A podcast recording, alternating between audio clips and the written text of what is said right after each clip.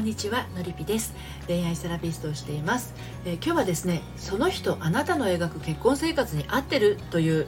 ことでお話をしていきたいと思います。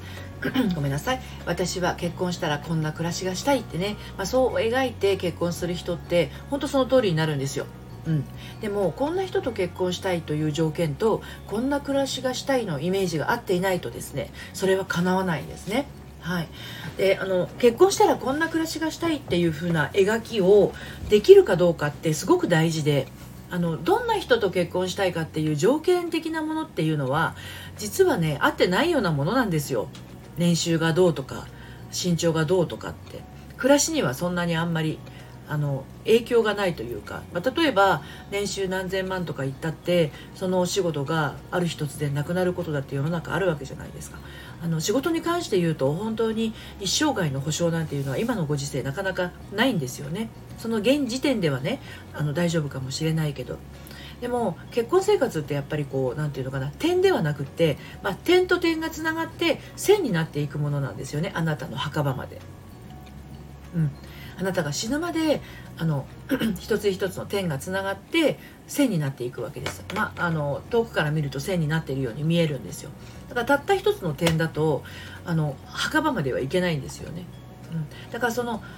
今の時点から旦那さんが見つかって、えーと、その墓場墓場っていうと嫌な感じするけどあなたが死ぬその日まであのいかにその一緒にいることであの誰が幸せかって言ったらまず自分が幸せに感じられるかどうかっていうことなんですよね。もちろん相手も幸せなんですけれど幸せ相手が幸せを感じるっていうその感情は相手が感じるものなのであなたがどうこうはできないんですよ。なのであの、まあ、もちろん思いやりとかそういったものは大事ですけれど幸せを感じるのは誰かって言ったら自分自身が感じるわけなのでじゃあ自分がどうだったら幸せなのかっていうところを考えないといけない。でそれが相手の年収があなたの幸せって言うんだったらもしその人が転職しちゃったら、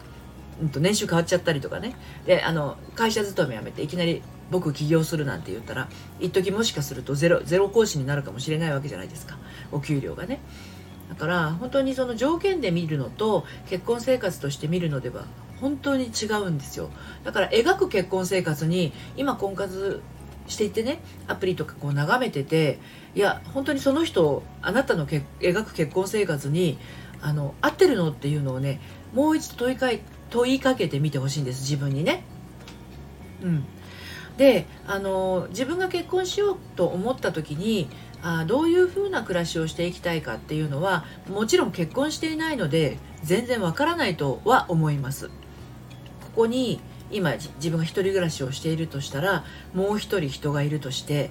ねあの、まあ、仕事には行ったとしてもあのそれ以外の時にずっと人がいるっていう暮らし年を取れば取るほどなんとなく鬱陶しいなみたいなあの気持ちになる時もあるかもしれないじゃないですか。やっぱ体調のこともあるしね。いつもいつも健康とは限らないし。あの体が健康だったとしても気分がめいる時も当然人間ですからね。あるわけですよ。仕事でくたびれちゃったりとかね。でそういった時にちゃんとこうお互いをいたいたわり合えるのかとかそっとしとけるような人なのかっていうのもすごく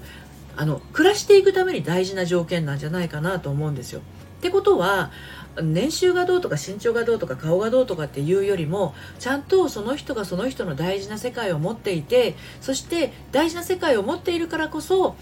あのあなたの大事なものも尊重してくれたりとかあの優先してくれたりとかそういう持ちつ持たれつができるかどうかっていうのが私はね大事なんじゃないかなと思うんですよ。でその、えーと、あなたの結婚生活描く結婚生活に合ってるかどうかっていうのは、まあ、例えばあのある人にとっては子供を持つことが結婚の一番のこう最優先事項かもしれません。でその子供を持つっていう時にですよ自分一人でただあの子供を育てたいって考えるのかそれとも相手も一緒に子供のことをあのよくよく考えながらしつけのことも一緒に考えながらやっていきたいのかって言ったらそういう人をそういう目線で見ていかなかったらいざ蓋を開けてね結婚して蓋を開けてみたらですよ全然こうね仕事のことばっかりで子供のことなんてあの聞きもしないみたいな。確かに忙しい。あの年収何千万を稼ぐために忙しいかもしれないけどうちに帰ってきてからあの子供のことは見に行くんだけど子供の寝顔は見に行くんだけど今日は大丈夫だったとか大変だったとか今日子供どんな調子だったとか何があったとかもう聞きもしないとかね。それってどうなのっていう話になってくるわけですよ。これが1日2日だったらいいんだけどずっとそうだったらえちょっと待って子供のことは可愛いみたいだけど私のことはどうなのよみたいな感じになってきません？ね。まあ、今のは子供の話だったけどあとは2人の時間を大切にする人。っていうのを優先する人もいるかもしれないしね、まあ、例えば夕飯は必ず一緒に食べたいとか。でそうなってくると夕飯を大体何時ぐらいまでに食べ終わりたいかっていう、まあ、それも人それぞれ違うと思うんですけどね。うちの私のお父さんってあの父親って公務員だったからあの帰ってくるのめちゃくちゃ早かったんですよ。いつも6時半。6時半。7時。そのぐらいにはいたんですよね。でそうするといつも家族4人でご飯を食べてるのがもう当たり前な状態だったわけですよ。でそう当たり前な状態で育ってる人にとっては家族がバラバラでご飯を食べるっていうのは逆に自分にとっては異世界なわけですよ。ところがどっこい私はね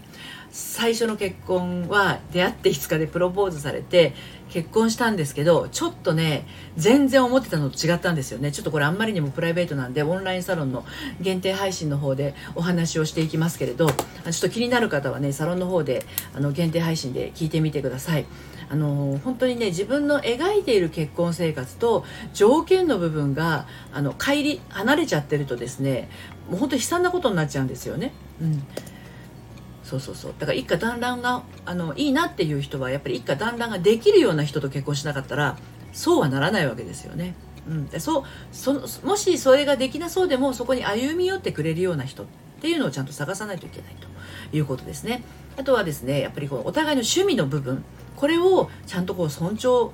し合えるのかなっていうところもすごく大事です。まあ、別々の趣味を尊重できるっていうのもあるし共通の趣味を2人で楽しむもあるしあとは旅行だったり今なかなかコロナでね旅行もあの簡単に行けないし海外も行けませんけれども旅が趣味で2人で相談をしてあちこち行くのが好きっていうのであればそれは描く結婚生活の中でめちゃくちゃ楽しいと思うんですよ。ね、仕事がお休みの日には朝からちょっとガイドブック広げたりとかパソコンでその、えっと、行きたい場所のね、えー、っとなんだろう行きたいところを検索してねこう旅のスケジュールを決めていったりとかってすごく楽しいじゃないですか実際旅行に行っても楽しいと思うしね。うん、なんでそういうふうに自分が本当にあのどうしたいのかっていうところでそこにいかにこう寄り添ってくれるような人